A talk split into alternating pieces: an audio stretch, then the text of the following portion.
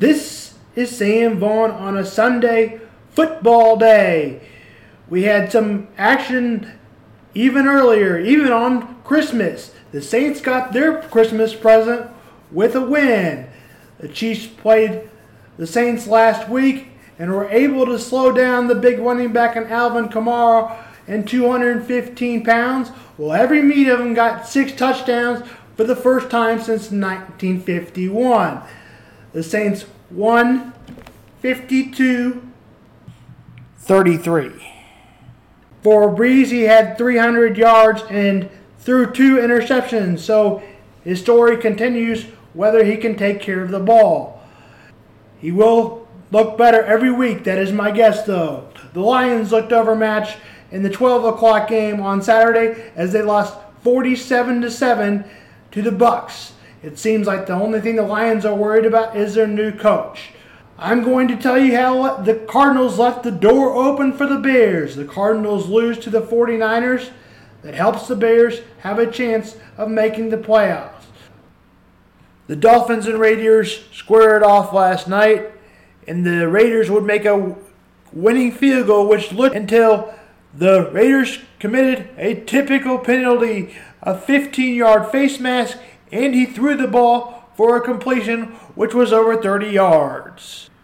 Complete by veteran Ryan Fitzpatrick, who came in the game for a Tua who was not playing well enough. We'll see if the Dolphins make the playoffs what they decide to do, or what they decide to do next, or what they decide to do next week. While the Chiefs continue to have optimism about Clyde Edwards-Helaire, with a win, the Chiefs will have the number one seed in their first 15 1 record in their history. The Falcons looking to be in transition as they fired Dan Quinn earlier this year. My score prediction the Chiefs just cover 35 20. Kick is at 12. The 49ers faltered with an injury plague year this year, but they showed why they were the NFC champions last year in 2019. In my opinion, that sucked. What's that? Uh, playoffs? Don't talk about playoffs. You kidding me?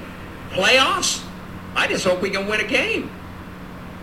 With the Cardinals lost yesterday to the 49ers, the, if the Bears, what we predict them to do, beat the Jags and lose to the Packers, their chance will be of making the playoffs will be at 53%. This is according to the New York Times. The Jags and Bears kick off today at 12.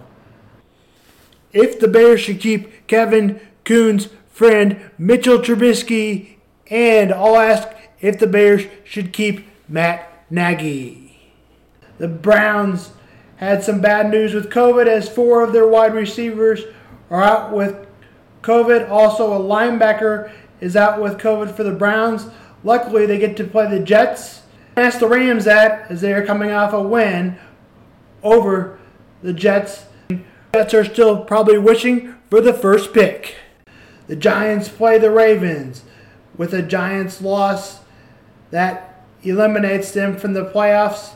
The Ravens are looking for that seventh seed. Kick is at 12. The Steelers and Colts have the game of the afternoon. The Steelers, whom have lost three in a row. Before that, the Steelers were 11 and 0.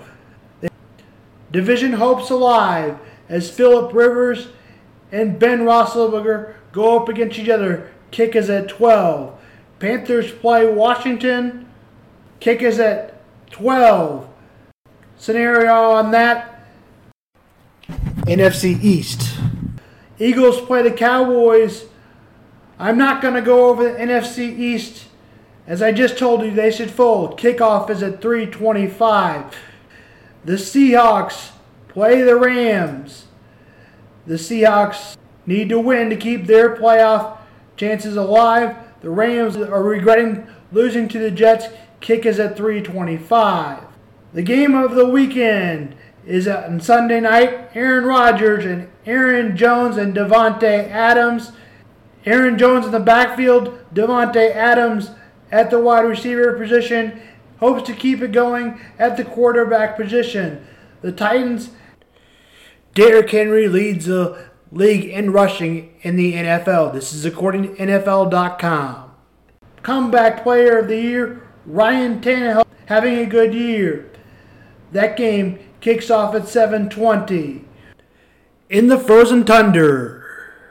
We'll talk about the Monday night game as the Bills have a chance to clinch the AFC East.